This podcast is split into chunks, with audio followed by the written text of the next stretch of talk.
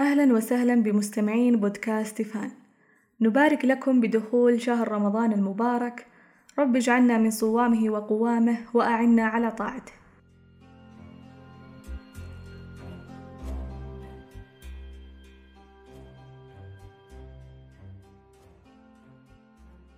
لكل فعل ردة فعل. فمن البديهي أن يكون هنالك رادع لأي فعل يخالف الشرع والقانون.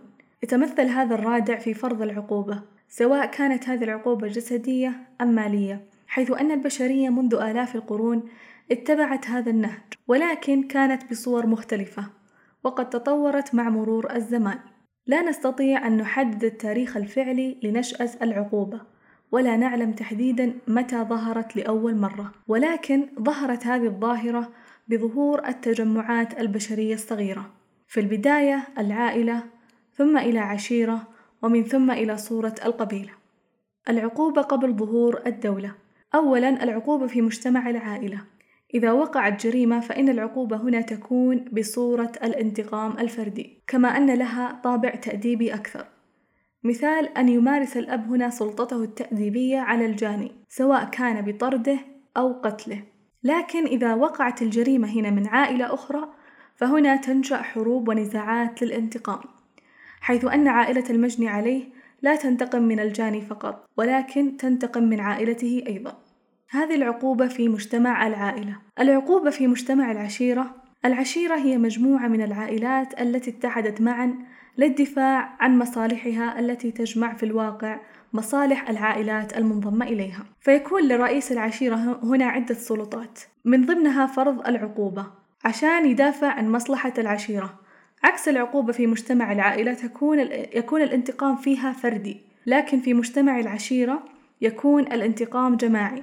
وإن كان الجاني من عشيرة أخرى فإن العقوبة هنا تكون بصورة الثأر وتنشأ هنا الحروب ونزاعات طويلة المدى للانتقام وأخذ الثأر من الجاني وقبيلته. ومن ضمن الأمثلة حرب البسوس.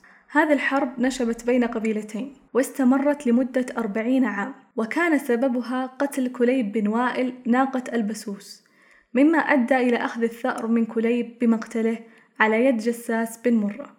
وهكذا كانت حروب العرب تقوم على أتفه الأسباب. وكانت كلها بأخذ للثأر. ما كانت لمجرد أخذ العقوبة أو لمجرد تنفيذ حكم معين. كانت للأخذ بالثأر وتكون لفترات طويلة جدا. هذه الحرب استمرت لأربعين عام وحصل خلالها ست معارك. كانت تعد من ضمن من أكبر الملاحم بين القبيلتين. وأيضا حرب بني أصفهان. هذه الحرب أيضا استمرت لمدة سبعة وسبعين سنة من القتل وإراقة الدماء. من الطبيعي أن يكون هناك عقوبة على نفس الجاني. سواء كانت مالية أم بدنية لكن باعتباره هو المذنب الوحيد. ولكن اللي كان يحدث سابق كان فيه مبالغة وغلو فليس من الطبيعي أن أقتل كل من ينتمي لهذه القبيلة بسبب ذنب فرد واحد فقط. هناك عدة أشكال للعقوبات فرضت على مر الأجيال. طبعا تختلف هذه العقوبات بحسب الدين والسياسة التي يعتنقها المجتمع. ومفهوم الجريمة يختلف أيضا باختلاف البيئة والمجتمعات وعلى أساسها توضع هذه العقوبات. يعني بعض المجتمعات تجرم هذا الفعل وتشوفه شيء محرم ويستحق العقوبة. وبعض المجتمعات تشوفه تصرف عادي ولا يستدعي أي عقوبة. مثال عليها الشريعة الإسلامية حرمت شرب الخمر وتعاطي المخدرات وتعد الآن جريمة مستوجبة للعقوبة. لما فيها من الضرر على الفرد وفيها أيضا من ضياع للمال والعقل لكن في الدول الأخرى هذا الفعل لا يعتبر جريمة رغم أنهم عارفين حق المعرفة أن في هناك عدة أضرار على هذا التصرف وعلى هذا الفعل. وغيرها من الأمثلة الكثيرة التي تعد في مجتمعنا جريمة ويعاقب عليها أما في المجتمع الغربي لا تعد جريمة. لكن تركيزنا الأهم هنا على العقوبة التي تفرض. فالعقوبة هنا عند بعض المجتمعات تكون غير عادلة خاصة في الزمن القديم. بعض العقوبات تكون أشد شناعة من فعل المجرم نفسه. مثال عليها في العصر الفرعوني كان بعض الحيوانات لها صفة رمزية دينية ولها قدسيتها.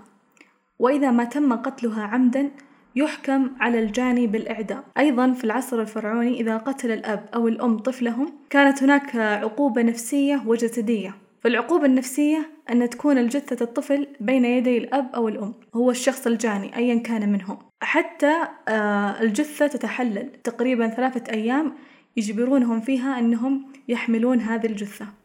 وغيرها من العقوبات التي لا تتوافق مع الجريمة المرتكبة. طبعا هذه العقوبات لا تتحقق بالشكل الصحيح. المفروض أن العقوبة هذه يكون فيها إيلام للمجرم ماديا وجسديا يكون بحد معقول ويتناسب مع الجرم اللي ارتكبه. ولكن ما يحدث هنا هو مبالغة جدا كبيرة في العقوبة وحيث أن المجرم قد قدم على فعل يضر بالفرد والمجتمع.